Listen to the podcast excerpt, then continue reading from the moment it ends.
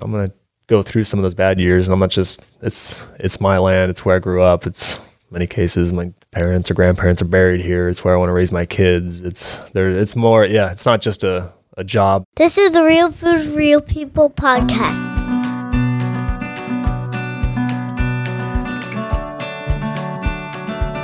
Every time I interview a person behind our food here in Washington State, there's some new cool twist. And this week certainly isn't any different with Derek Freya and his family's roots in Europe and how that came to Washington State, his background in the corporate world, and coming back to the farm he's got a lot to share and we get into also what's happening right now with covid and how it's affected potato gr- you know washington state he- here is one of the biggest potato growing regions in the country.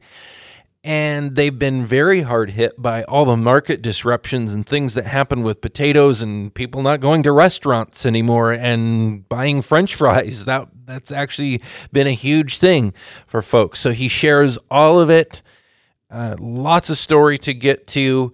Thank you for joining us this week. I'm Dylan Honcoop, and this podcast, the Real Food, Real People podcast, is documenting my journey all over Washington. This time we go to Moses Lake, and we hear again from Derek Freya of Freya Farms, a big farm but still with family roots and it's all about the family still as large as they've gotten and, and that's a really cool part of this too. You know so often farms are judged by you know how big or small they are and i think that's the wrong criteria to use because there are big farms that are great so it's not about the size of the farm and and you'll hear that in derek's attitude and and just his whole outlook on why he does what he does in growing food.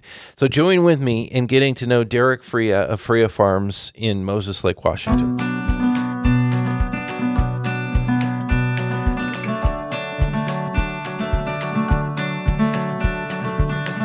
You've been doing the farming thing your whole life? You're multiple generations into this, right? Second generation. Second? Yeah. So uh, I've been back on the farm five years. I mean, I grew up on the farm and Okay. then and then left for I was gone for like eight years down in California. So I went to school down there. But yeah, second generation farmer. My dad actually immigrated from Germany Oh wow. over 30, 35 years ago. So kind of settled. He married my mom, who was an American. She was from Seattle, and so he kind of discovered the Northwest and sold the little farm over there and kind of started started here. And it's kind of bad time to be farming. Good time to have opportunities to buy land. And so he kind of just started small and kind of found this area just east of Moses Lake that was kind of starting developing. And yeah, it's uh it's grown quite a bit since since he took it over like 35 years ago. So yeah, uh, my brother and I have been back. I think yeah five six years now. Um, So you you and your brother are in the farming operation now, but had both kind of left the farm. Yeah, yeah. We actually went to the same school down in California, and uh, we we weren't studying ag, so it's kind of a weird. My dad was trying to figure out what to do with the farm, how to transition out of it himself, while hoping to get some family back. But at the time, I mean, we weren't studying ag, so it's both studied business, which proved to be really helpful. But it's Yeah, still, sure. it's it's definitely. I mean, you gotta you gotta know your stuff, like ag agronomy wise, if you wanna you wanna be successful. So that's been the steepest learning curve. I enjoy the business side. And that it's kind of both, but yeah, it's uh farming is just a lot of experience, just year over year knowledge gain. But yeah, it's nice to have some of the theory behind it, and I've kind of supplemented with classes and ag Yeah. classes here and there. But So do you wish that you would have gone to school for, I don't know. I mean, I- agronomy or farm, you know, something in Yeah. agriculture? In some ways, yeah. I mean, I wish I would have, but then, I mean, that's a it's like a counterfactual. You go back and what if? I mean, I met my, my wife there, some of my best friends, awesome experiences, Yeah. shaped who I am now, and uh, so So from what- an edu- ed- education standpoint, yeah. So what was your plan at that point? Like, what were you wanting I, to do? I, I didn't know. I like I I went. I was two years undecided Hmm. down there, like trying to figure it out. And I mean, yeah, farming. I mean, you've heard it before. It kind of it's always like in the back of your mind if you've grown up on it. It's it's kind of in your blood. So I mean, even even you, you didn't go back to the farm, but you're still involved in ag. Right. right. So always in the back of my mind. Even going into business, still in the back of my mind, like, oh, at least the farm's a business. And even after post college, I'm I'm going into like food type businesses. So even if it was more corporate, but it's still kind of the food direction with maybe the idea of going back one day and Because you um, knew about that stuff, right? yeah, yeah, yeah. So I when you, when you were a kid, what was what was your dad doing farming wise? Like how big was the farm? What was he farming at that point? Uh, I mean, yeah, every year it seemed like he was growing. I mean, potatoes is kind of the the mainstay of the farm, and that's that's where a lot of the growth came from. I mean, he he didn't farm any potatoes in Germany, so he worked for a farm west of town for years, just kind of learning the ropes this area, and Yeah. then uh, he bought one field and and then another field, and then at some point, I think he he rented out his ground, and somebody else farmed potatoes on his ground, and he's just I think standing by the side of the field one day is like I could do that. Like Yeah. I'm gonna like this is ridiculous. Somebody coming into my field and growing a beautiful spud crop, like and again a lot of the principles in ag are the, the same. Potatoes is a whole different level than like wheat, for example. But um, no, he's he's a good farmer. He had the educational background from Germany, and he, was he was good at what he did. So Yeah, um, that family history is fascinating. What you said he did farm in Germany as well? Yeah, yeah, he did. And I mean, have you ever been over there? I mean, it's all all the land is farmed. There's not a lot of new development. It's like generations of farms that have been kind of held together, and they're all small and kind of broken up. There's not a lot of big farms, not a lot of opportunity for him. And he's very, I think, entrepreneurial, risk taker.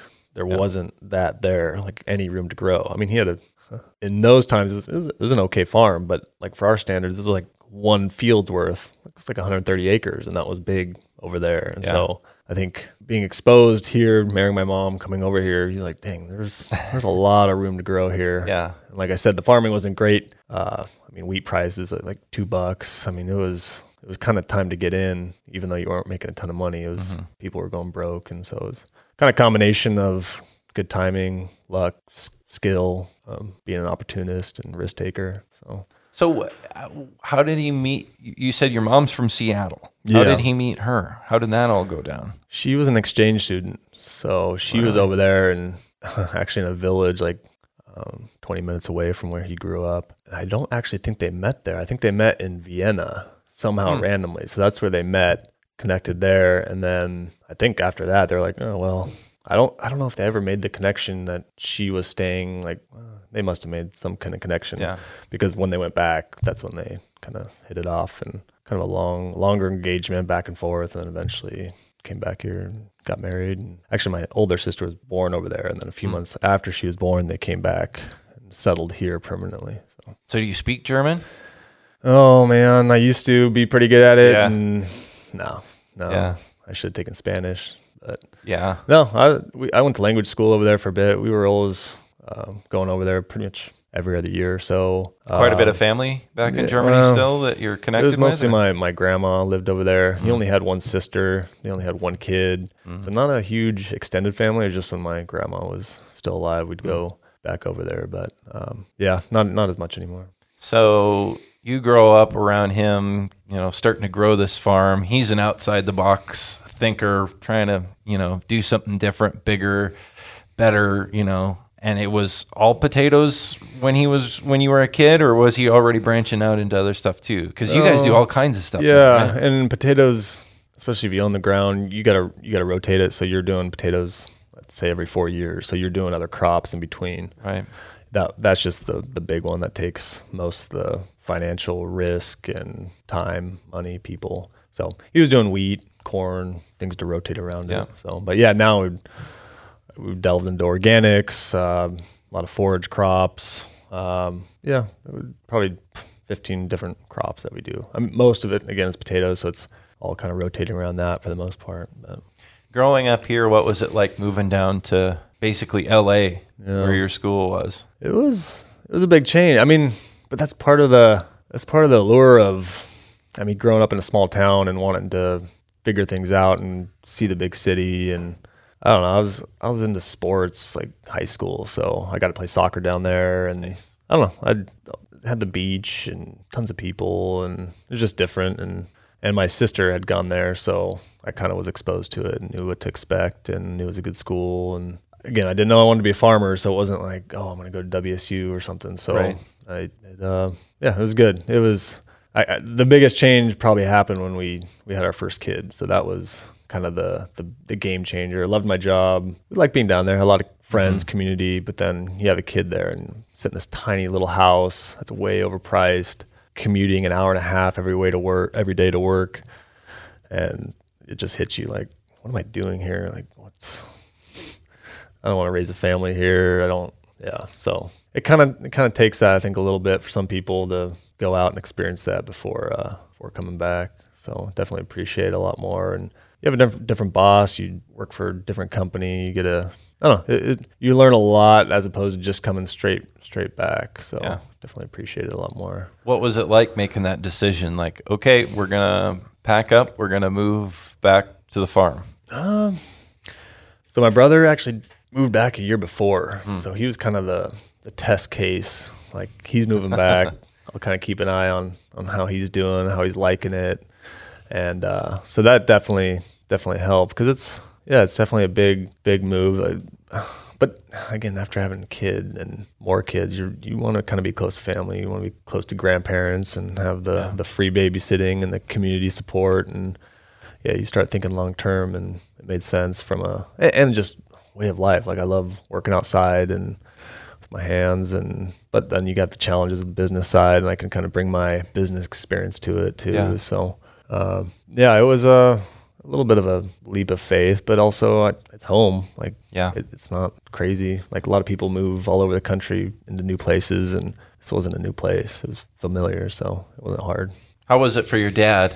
I mean, when you tell him, "Hey, yeah, I want to come back to the farm," is he was he pumped about that? Was he like, "Well, you got to kind of prove yourself"? I know that's how my dad would be. Yeah, I mean, he's pumped in his own way. I mean, he's uh, he, he's German. He's stoic. He's uh, you know, he he was pretty excited. You could tell he was Yeah. pretty happy. I mean, he worked so hard to to build this up, and I mean, I, I could see you get up in age and you're thinking about legacy and what am I passing on and. Built it up for for what? Like, I mean, he was wanting to kind of retire and he got into flying, and so he was doing a lot of that. So, um, he was looking for definitely the next generation to step up. So it actually all kind of all four of us kids had at some point been kind of all over the country, and then we all kind of came back. Right now, all of us are either in town or my sister's an hour away. But she worked; she was an accountant. She was a CPA down in LA, and then eventually came back to the farm for a year before getting married. So she was kind of accounting. So she was in the farm, and then um, so yeah, kind of all everybody's away, and then within like two years, everybody's back. So I think they were pretty pretty happy about that. And then of course all the grandkids come, and they we were the first one to have a kid, and within well, he's now seven, and now there's 14 grandkids. so it just Wow.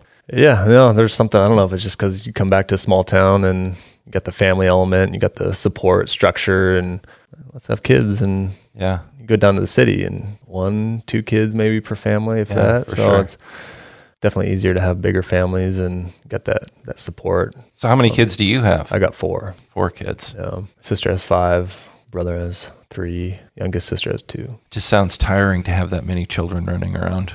Yeah, I have two, but Yeah. uh, yeah. No, it's.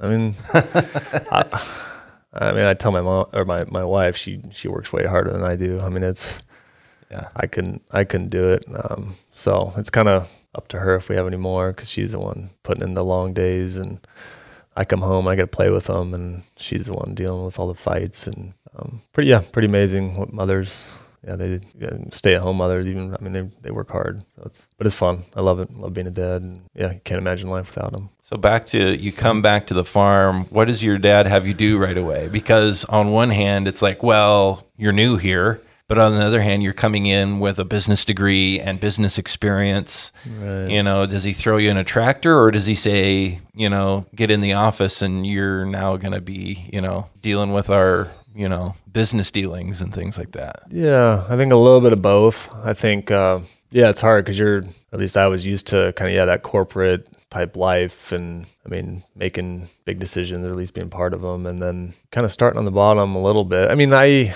I did a little bit of tractor work. I mean, I did most tractor, like high school and harvest and all that. So I had some experience there, but um, but yeah, definitely kind of grunt doing stuff that like Don't know we have high schoolers doing now or interns, and so you kind of do all that for the first couple of years and uh, kind of getting your feet wet there. Yeah, it was kind of frustrating. It's like ah, I should be doing a lot more, but it's also kind of laying a foundation and kind of learning a little bit of everything. So Yeah. it's kind of that that tension of yeah, wanting to move up quick, but I mean, you can only move up having that like ground layer of experience, kind of doing everything. So yeah, um, and it's also a, big farm now, so it's not like I'm coming back and having having to do everything. I mean, we have awesome tractor drivers that are. I mean, that's that's all they do. They sit on a tractor all day, and they're really good at it. And Yeah. for me to come they don't necessarily need me to come in and, and do it as opposed to just a kind of a father son operation where you're Right. coming in like no sorry you're doing you're doing everything like no it's it's a lot to I feel like I still have a ton to learn I'm already six years into this and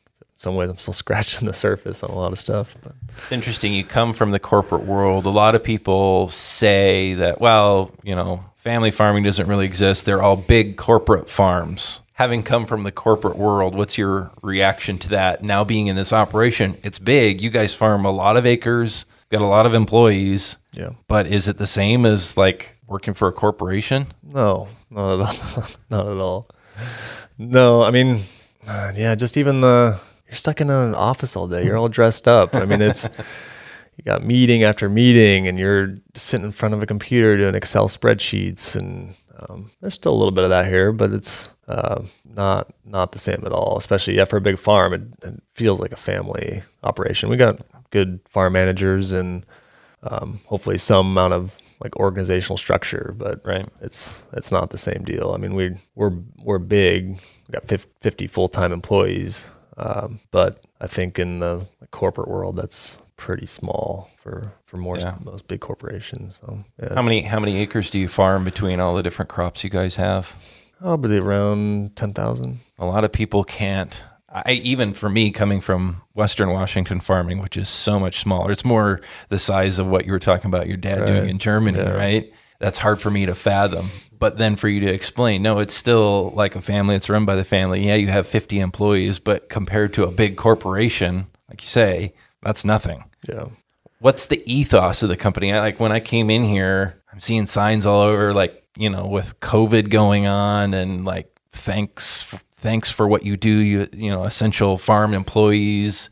Seems to be a really upbeat, positive kind of vibe you guys have here. Yeah. I mean, yeah, I'd like to think so. I mean, hopefully it starts with leadership and there's good leaders kind of setting the tone. I mean, farmers by nature have to be optimists, I think, just to keep coming back year after Yeah. year. So there's definitely a positive energy, I think, mo- most of the time. And uh, yeah, I think uh, all the COVID stuff, I don't know, in some ways it, it it's helped, I think, with the perception of farmers. I think when people, if people went to the grocery store and then all of a sudden they're not seeing food on the shelves, I think they start to, It's just never happened before. I think most people Yeah. think food, I don't know, goes from, grows like in the groceries. I don't know. I don't Yeah. know where they think their food comes from, but as soon as it's not there, then they start to wonder, like, oh, like this is, food's a big deal and then you trace it back to who's growing it and where it's coming from and i think hopefully there's more of a appreciation for who grows it and supply chains and distribution centers that can get it to you and um, but yeah it's uh, definitely essential um, it's definitely affected our industry for sure Yeah. but uh, no, I think our our folks done a good job of trying to be safe and be smart about how we're within you know six feet of each other. Yeah. and doing trying to. I don't know if you saw the guy when you first came in. He was he was cleaning doorknobs and just trying Yeah. to keep keep things clean and. Um, in my mind, just like common sense stuff that maybe, maybe we should probably do normally. Yeah. Um, but yeah, it's uh, all the COVID stuff. It, it, uh, for us, it was it was nice because we we weren't all that affected. Like I got plenty of people that are out of work and sitting at home, and no, we were busy. I didn't Yeah. I didn't really feel the effects too much, which is which is nice. Plus, you have space. You don't all have to be crowded together in an office most of the time, Yep. right? Yeah. Farming by nature is socially distant, so Yeah. which I prefer. We've been hearing a lot though about how brutal COVID has been for a lot of different farm markets. You know, meat, dairy, milk being dumped, and and then also potatoes, and especially here in Washington State, other places too. But I know here in Washington State, you know, we heard stories of you know potatoes with nowhere to go. How's that hit you guys? Um, it, it's definitely affected us. So on kind of two fronts, it kind of hit during planting, which is we're northern basin, so we're a little later planting. So we when we get the news, we we hadn't even started planting yet. So we were able to. I mean, you still have a quarter to third of your costs in the field already before you even plant the seed. So we had we did get cut some of our acres, and these processors said, "Hey, you got to cut." Let's say 10% of your acres. And so we got to go out and try to find stuff that's what can we cut that's doesn't have too much money into it. But I mean, they're no, I mean that, those are real dollars that have been spent that have basically gone away. But luckily, we had some landlords that were gracious enough to either let us plant something else or just say, hey, well, you can come back next year and, and grow. So, uh, but yeah, it. it uh, Well, I've heard it- I've heard numbers up to fifty percent on on average. Some guys getting cut, some guys hundred percent on some of those direct guys that go right from the field to the plant. So that Wow. so they cut the, the acres for next year. So this is 2020 crop, but you still have 2019 crop in, in storage.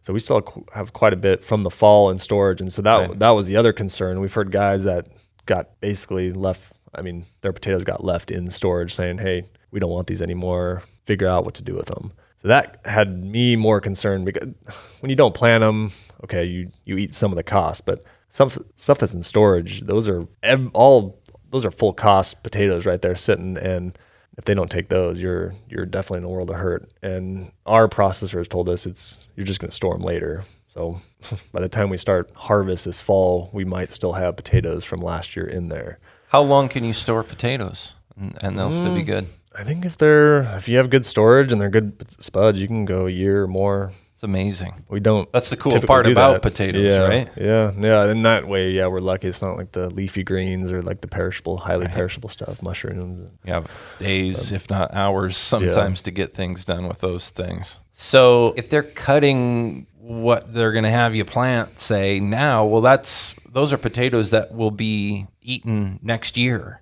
Right. right? So, and let's hope that we aren't having you know panic buying ups and downs and restaurants closed and all this disruption at this time next year. I guess how do you know how much less to plant now when in theory you should plant just as much as you have in the past for the next year?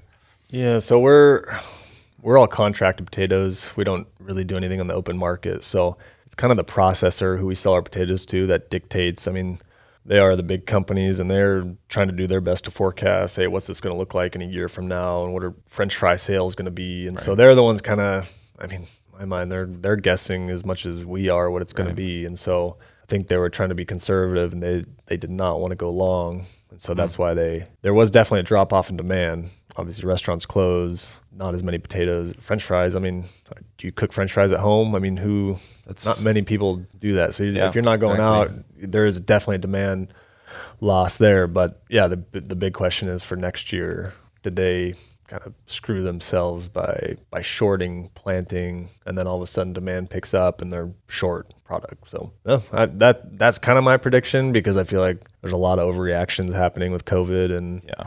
people want to return to normal. People want to go out and eat French fries and have a burger, and so my guess is they're going to be short, which some ways is good for us. Uh, we'll see if it reflects in the price. Usually doesn't, but Yeah. um, it's better than being long, I guess, for us. To answer your question, yes, I do sometimes make Oh. French fries at home. Nice. I found an old fashioned, I think it was in an antique store, an old fashioned potato like fry cutter, just a little plunger thing. Yeah. Kind of like a can, cr- those can crusher things, except it plunges the Nice. spud through a, a like a waffle shaped Right. knife. Right. And uh, yeah, it's pretty awesome. I think I was thinking about that when this COVID thing was happening, and I heard about the problems in the potato markets. It dawned on me. It's like, yeah, most people don't make French fries at home, but they should Yeah. because they're awesome, and it, Yeah, it's yeah. kind of a fun thing to do. Yeah, no, if it was, I've heard of like air fryers, and I mean, people don't have typically deep fryers in their house, but there there's different ways of doing it, and um, but the fresh market definitely people definitely stocked up on potatoes. It just wasn't the the French fried kind. So what happened to all those potatoes and is happening, I guess, if there's still some left that there wasn't a market for? What do you what do you do in that situation? I know like the Potato Commission was doing some pretty big events, even like at the Tacoma Dome. um, getting potatoes to people and stuff. There was some kind of outside the box thinking going on. I know. Yeah, but it's still not making that much of a difference. I mean, I've heard numbers of as much as a billion potatoes mm. that they're trying to get rid of, and you do. Yeah. I think they've gotten rid of a few million. I mean, which sounds like a it is a lot. It's just it's kind of a drop in the bucket compared to what they really need to get rid of. So I don't I don't know what they're gonna do. I mean, worst case it goes to the cows, but the cows can only eat so many potatoes, I suppose. Yeah. And I don't know. It's it's gonna hurt a lot of guys. Yeah, are there potato operations that'll be forced out of business by this whole thing? I would imagine so. But I don't know. Guys have survived other stuff, and hopefully their banks are lenient with them. But I don't know. I mean, I mean, you hate to rely on like federal like bailouts, but I don't know. Some of the some of the federal relief programs haven't really touched potatoes too much. So mm. they kind of need to get that sorted out, and then figure out the guys that actually need it, and hopefully they can stay afloat. But yeah, I would imagine it's going to hurt some guys. So what the, the potatoes you guys grow, what do they go to? Like French fries, food service kind of stuff. What else? I mean, are they used for? I think pretty much all anything? French fries and probably hash browns. So the plant down the road is who we sell our potatoes to, and that's Simplot, and that's primarily uh, like an export plant. So being in the Northwest, close to the port, uh, biggest market being Japan, kind of East Asia. A lot of stuff gets exported that way. So um, McDonald's type spec fry is what they're they're going for What does that mean? Spec fry. like the McDonald's is kind of the the gold standard. Like the it's really they have really tight specs for. I mean, they want every fry obviously to look potato. yeah to look to look the same, and um, so you need pretty high quality. It has to meet all the quality attributes for them to be able to ship it there. With all this talk about market disruption and stuff with COVID challenges takes me back to your comment about farmers being optimists. And it also makes me think of your background in corporate business. Some of these risks and difficult situations that farmers end up in trying to grow food. Like what a corporation even do takes, you know, make some of those moves that farm, you know, you see farmers saying, no, we're going to go for it, even though, you know, we've lost money for a few years, but we think there's light at the end of the tunnel. It's an interesting question. I mean, because even corporations, I mean, there's all sorts of ways to take risk. Uh, a lot of corporations, at least I kind of felt that way. I mean, you're kind of, you're you're not. A lot of times, you're not the one necessarily taking the risk. I mean, you got you get a good salary. Sometimes you might have stock options, but you're not necessarily the one. At least where I was at, I was kind of working for a big restaurant chain. It was the it was the franchisees. It was the folks that are investing a bunch of money that were the ones risking a lot and potentially making a lot. I mean, the corporate when you're kind of you're more of a cog in the machine a little bit. You're not as I think they're more, a little more risk averse. Mm-hmm. When it comes to farming, yeah, there's something. I think there's something about being tied to the land and that rootedness that makes you or gives you the ability to to weather stuff and to to not just well or or there's a, there's a longevity to it that's worth seeing through as opposed to something like hey I'm gonna I'm gonna build this house and or I'm gonna spec it out and see if I can take a gamble. Well, if it doesn't work out, I'm gonna give the keys to the bank and move on to the next thing. I mean, Right. your land, your livelihood, and maybe there's generations, there's history, there's memories there. There's there's something about that that I think, yeah, maybe maybe makes you take the the long view and uh, investing in it and saying, I, I I'm gonna go through some of those bad years, and I'm not just it's it's my land, it's where I grew up. It's many cases my parents or grandparents are buried here. It's where I want to raise my kids. It's there. It's more, yeah. It's not just a a job that oh, I'm gonna risk my my future. I mean, yeah, plenty of places people go out and risk, and maybe they have to declare bankruptcy and they move on to the next thing. Like that, not not farmers as much, and I I don't know the statistics on on Right. that, but that that's my general sense now that I'm on the farm. You know, re- raise your kids here, and it's it's a way of life. It's it's not just a passive investment that I'm just going to invest like stock market. Like I have no no I have skin in the game, but it's not nothing to do with my day to day reality with Not your whole family life. and Yeah. tradition and I just little- know little speculation. I often ask farmers, you know, because times can often be tough for farmers. It's not huge margin stuff. It's you know, it's hard work. So then the question sometimes is, well, why do farmers keep doing it? You know, you'll see these farmers take losses sometimes year after year. It's like, why do you keep doing it? But I think what you're explaining there kind of gets at some of the answer that there's more to the equation than just the dollars. Yeah, I mean, you kind of need in any business. Yeah, you have to make money to to keep operating, and you can only go so long with the equity of your land or for you know, runs runs out if you're not doing a good job or if the markets don't allow you to to succeed. But um, yeah, I think farmers, I think they love what they do. I think it's not just a business that I've invested in that can be here one day and gone gone the next. I mean, I think they, yeah, they they love it. They're passionate about it. It's typically, yeah, tied with family, and uh, I think they like being on a tractor. I think they like touching the dirt, and it's physical. It's something you can stand on. It's and you're there's something kind of romantic fulfilling about like seeing something from start to finish like that where you're kind of stewarding kind of a co-operator with with the land with nature with um, there's something kind of beautiful about even being dependent on on weather and um, you definitely play a role but you're you're not in control. I mean you you do as much as you can do but at some point like yeah there's outside external things that dictate your future and but it is uh, it's fun uh, come harvest time after a year of planning and, and trying to do everything right and you know weather cooperates and you get to kind of see harvest all i mean kind of standard cliche like reap what you sow and and see the fruits of your labor. I mean Yeah. there's it's a cliche for a reason. It's there's something yeah kind of romantic and beautiful about it. What's the secret to growing awesome potatoes? oh man I mean, what what's even Oh. just the process in a nutshell for people who don't know how potatoes are grown?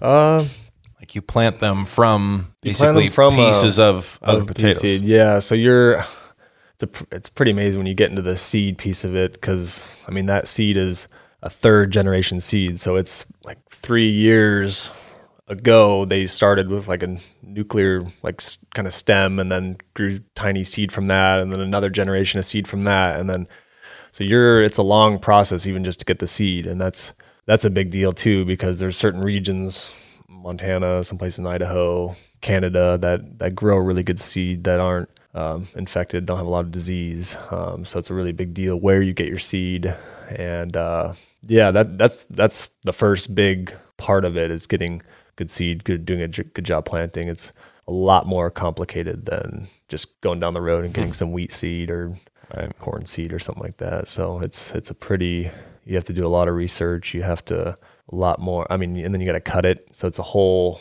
I mean, for four or five weeks, we have a whole bay that's like a little mini factory in there. That's conveyors and belts and cutting equipment and people on the line cutting, taking bad seed out. I mean, it's a whole process just to get the seed ready to put in the ground. So they get the actual full size seed potatoes and then cut them into pieces Yeah, yeah. because so you can get like multiple plants out of one potato that way. Right, your seed cost would be astronomical if you're going big seed. So you're you're going for about 2.5 ounces average. That's what we go for anyway. And um, but obviously potatoes it's, they come in all sorts of shapes and sizes. So you're trying to do your best to to cut them down either once or twice to get them in that range. Because the key is they need at least a couple of eyes on them because it's those eyes on the potato. Yeah, you want you want eyes on there. If you don't have eyes, you're just planting a, just a little piece of potato that's not going to do anything. So, um, but yeah, about two and a half two and a half ounces will get you plenty of eyes, and you'll you'll be good. But um, so yeah, it's a long. We plant in April and uh, pretty much the whole month, and then it's a long growing season. We start harvest September fifteenth usually, and go for a solid month. So it's one of our definitely longer crops, um, and yeah, it's it just takes a lot of a lot of babysitting. I think it's not necessarily a secret, but I think the key is you're just always checking it. I mean, you just gotta babysit. The mo- I, I've heard it said the most important thing you could put in the field, like the most important input, is either your shadow, your boots, or I mean, just being there. It's not it's not a special fertilizer, which I mean, you got to get all that stuff right, but you need to be in there. I mean, moisture management's huge. Um, but yeah, So you got to irrigate a lot yeah, to keep it- them going. They take a lot of water. I mean, some people say 30 inches is Mm-hmm. of water per year, which is on the higher end versus weed. I could do 17 inches and be fine. So, so that's what you have those big circles for yep. with the overhead irrigation. Yeah, we only get like eight or nine inches of rain here, so we're Mm-hmm.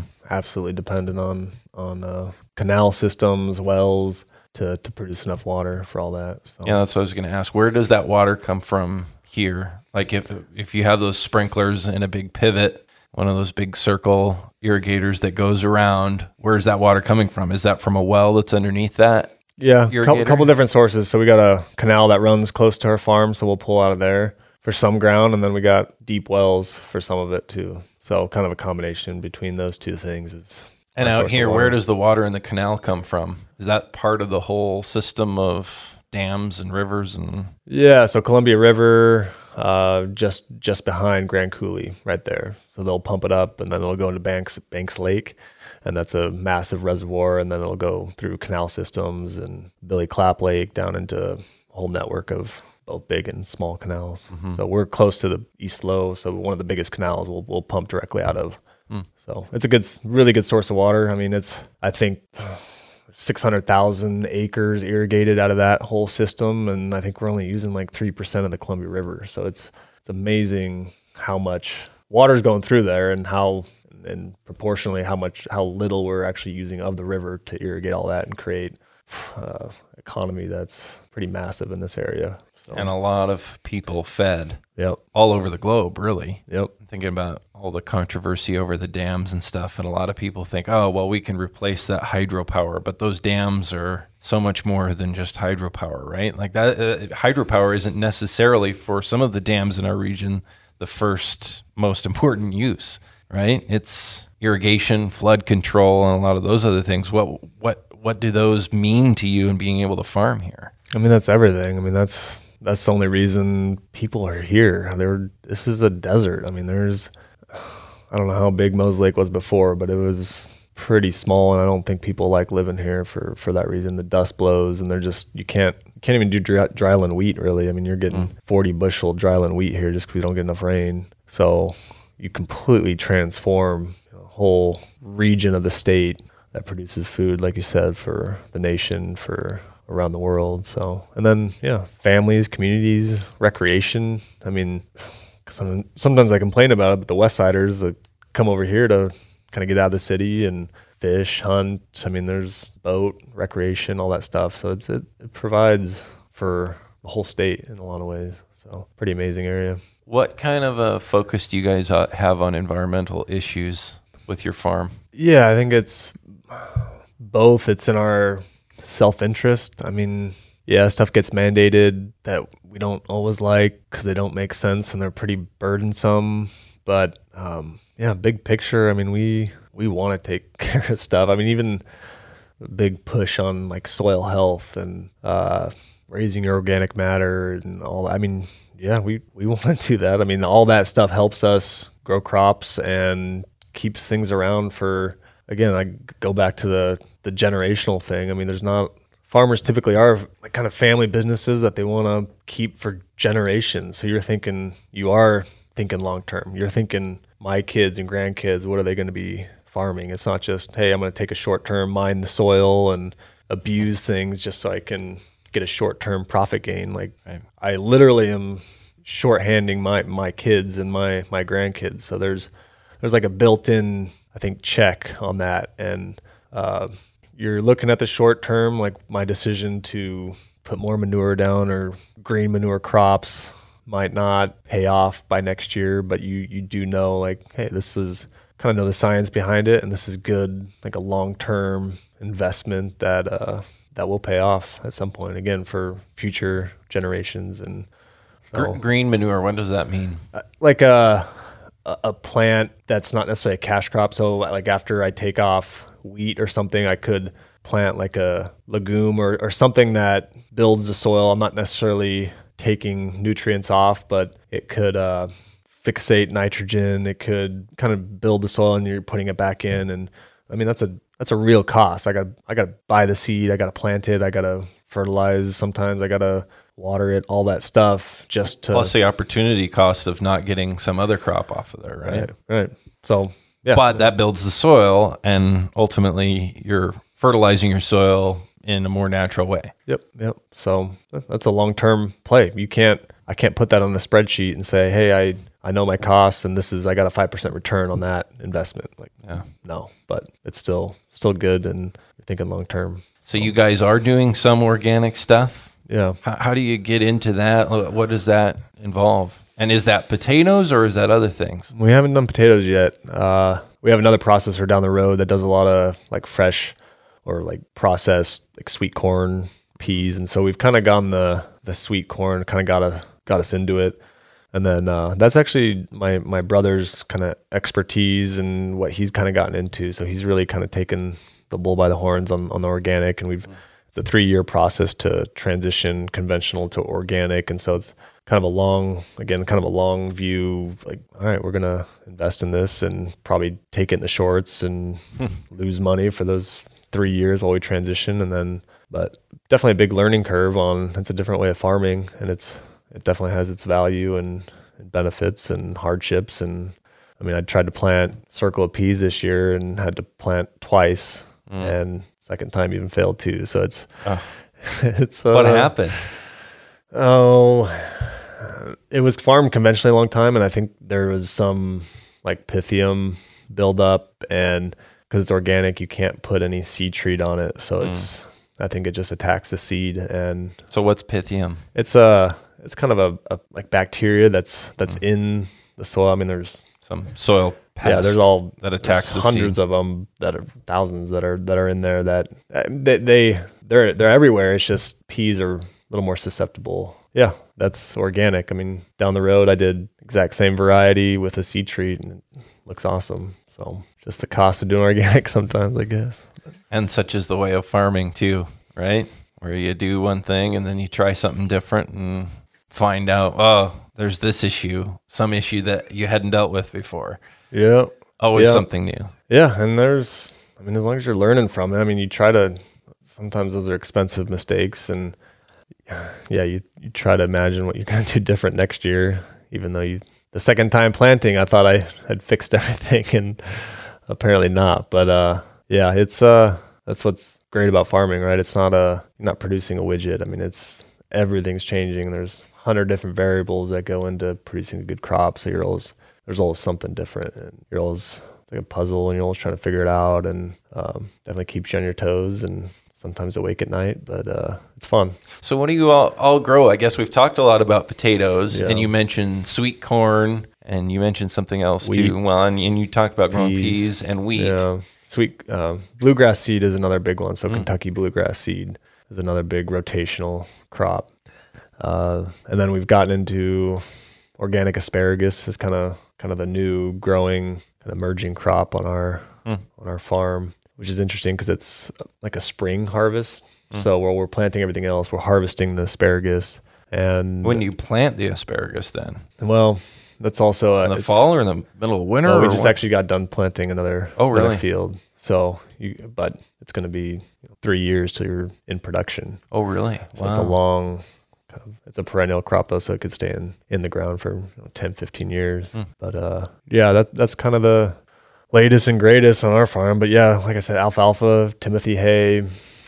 Uh, sometimes we do beans if it fits in. Mm, So it's all ca- about ca- the canola seed. Got Oh, a field wow. of that, a couple fields of that. so it's all about the rotation or which kind of dirt a given field is or what what kind of makes the call on that?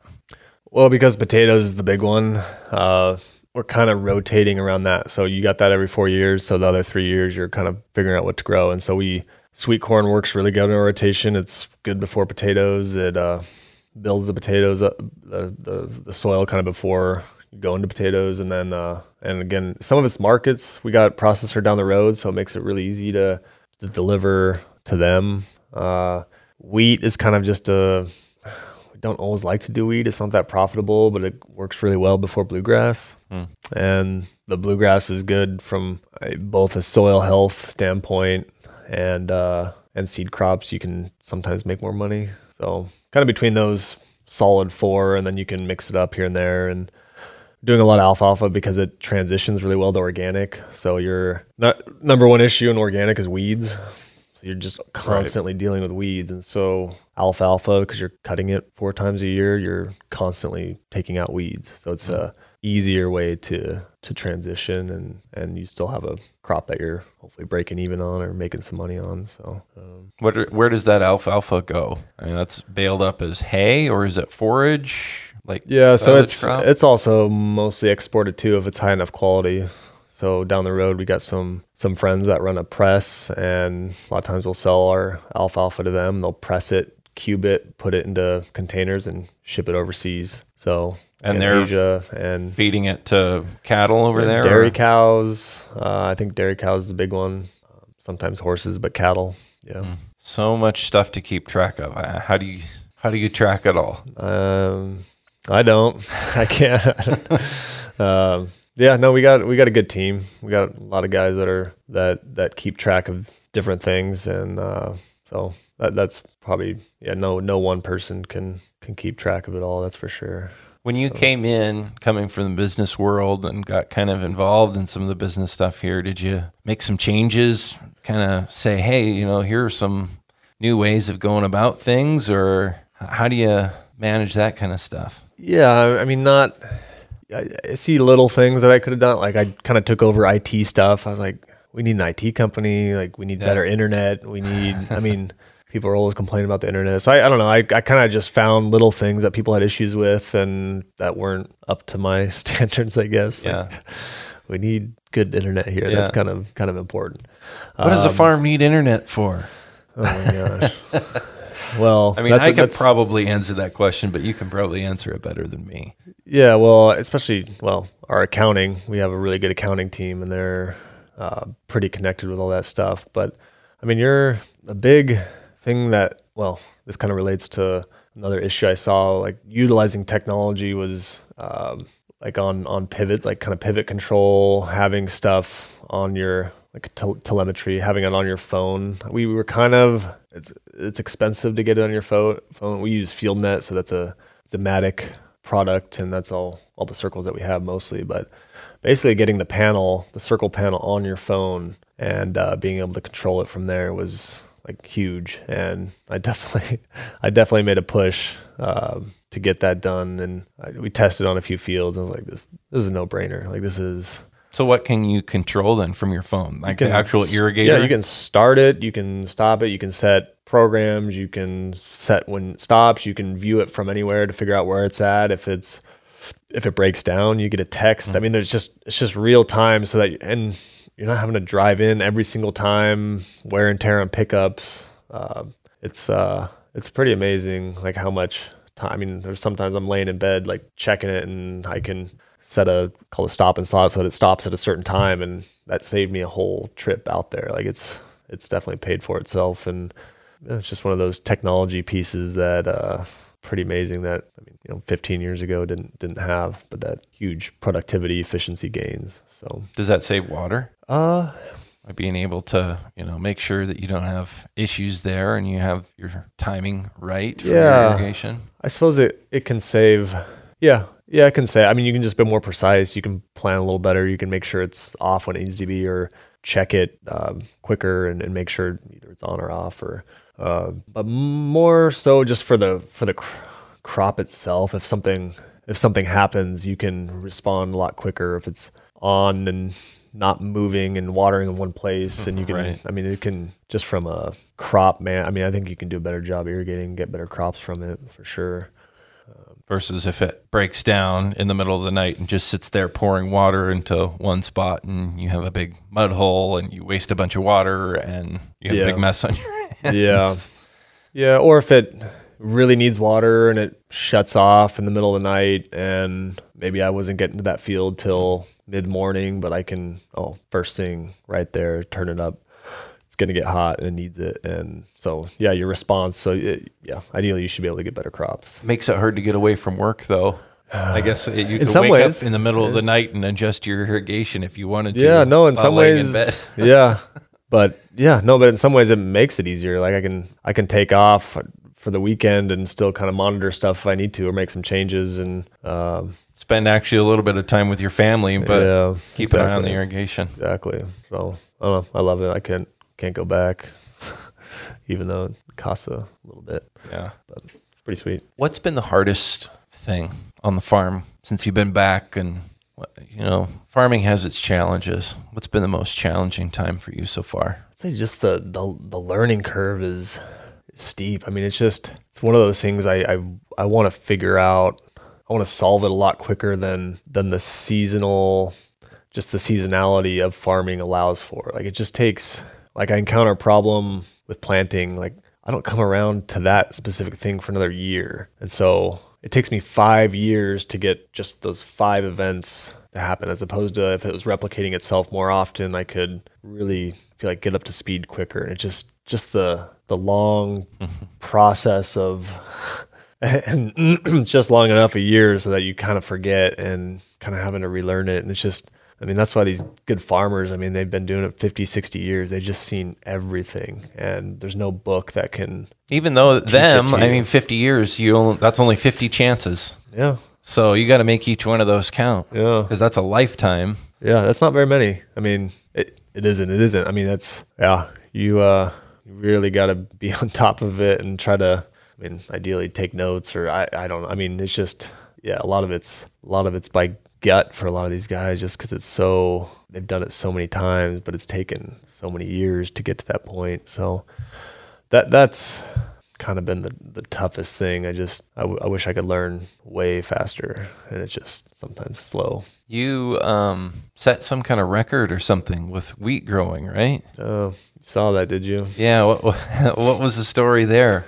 As, Uh, po- as a potato grower, well, obviously you guys grow wheat on your Yeah. rotation, but you it sounds like you've really kind of honed in on some cool stuff that you're doing with growing wheat. Yeah, so I I kind of became the wheat guy a couple years ago, and like I'd take this on and manage it, and uh, so I did, and I kind of was looking around, and I saw that that competition, a lot of the winners were coming out of this area, and it's like, man, what are we? Are we missing something? like we're they're literally miles away, and they're getting yields like that, and What was the competition? Like, it's, this is a national wheat yield competition. I mean, it's so it's like to see who can get the most off Nice. of an acre or how. Yeah, I mean it's it's small plots, so it's like three acre test plot that you gotta set it aside, harvest it, weigh it, have it certified by kind of a third party, and if it's a if it's high enough, you can win the competition. So it's not like a full field, but it's still kind of a small sample size. And so anyway, I, I saw that. I saw some of the, some of the agronomists who were involved in that, and just kind of reached out to him like, hey, we got we grow wheat, can you help us out? And so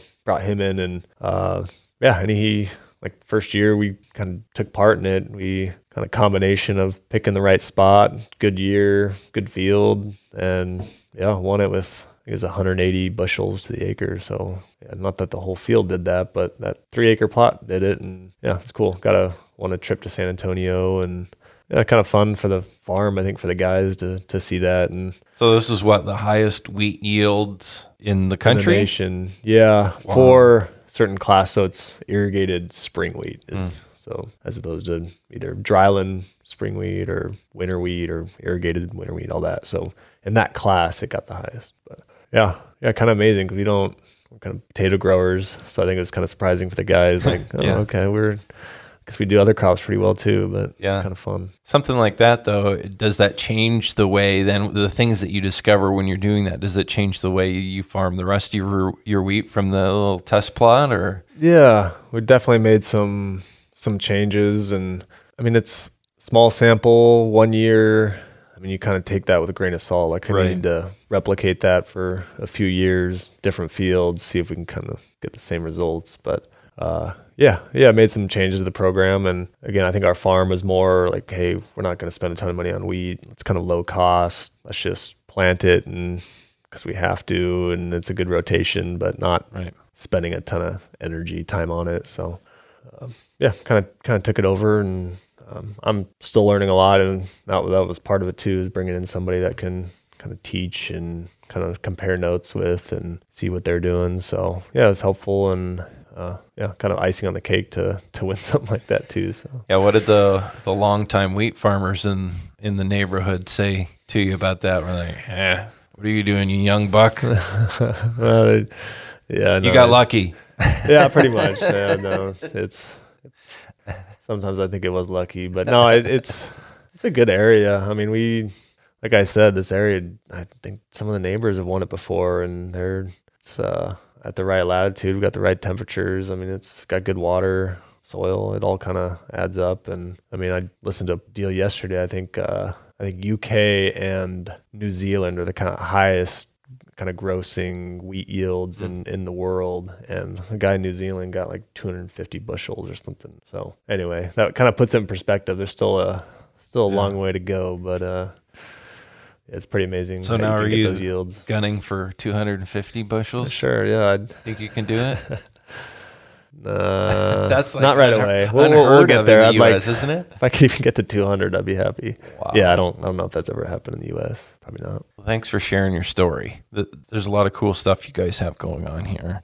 And I could sense it right away when I drove onto the farm. Just the signage and the people here. And it was a really you know, positive vibe. So I could tell that you guys really care about what you're doing here. Good. Yeah, no, it's uh hopefully a good place. I mean, you don't know what employees are saying behind locked doors, but you, you hope you create a culture that they look forward to coming to work to and feel taken care of and kind of feel part of the family. So And I appreciate you being willing to open up and share the personal side of all of it too. yeah, yeah, my pleasure. Thanks for having me. This is the Real Food, Real People podcast. These are the stories of the people who grow your food. Derek is so relaxed and it just I mean, obviously he's faced challenges and done a lot of different stuff, a lot of hard work. But you can tell he's just the person that kind of can take it as it comes and keeps a positive attitude. And it really was cool visiting the farm there um, because they're a, a big operation, but it doesn't feel like that. Everyone's, you know, communicating and talking. It's a really positive atmosphere and I really enjoyed my visit there to Freya Farms. If you enjoyed this conversation with Derek, make sure to check out our YouTube channel. I'm just starting to get it up and going. So I, I'll be adding more stuff as I go here, and hopefully, I'll even be able to add some of the conversation um, that kind of went on even beyond what we have here on on the podcast. Some kind of extra conversation that we had. I want to say before it was over, but you know, it's only over when it's over and I get in my car and drive away. You know, the, the conversation just continues. So I've got more of that to share um, on our YouTube channel, just Real Food, Real People on on YouTube. Just search it up; should be easy to find. Thank you for your support. Thank you for subscribing on uh, Google Podcasts, on Spotify, on Apple Podcasts, you name it. Uh, also, following our, our social media channels, Real Food, Real People on Facebook, on Twitter, and on Instagram. Um, and checking out our website, realfoodrealpeople.org. Again, my name, Dylan Honcoop. Grew up on a family farm, and I just want to share the stories of family farmers and all the other people uh, behind our food know, in the restaurant world, um, in the research world we've had here, people who distribute food, all kinds of stuff that is part of bringing food grown here to our tables. The Real Food, Real People podcast is sponsored in part by Save Family Farming, giving a voice to Washington's farm families. Find them online at savefamilyfarming.org and by Dairy Farmers of Washington, supporting Washington dairy farmers, connecting consumers to agriculture, and inspiring the desire for local dairy. Find out more at wadairy.org.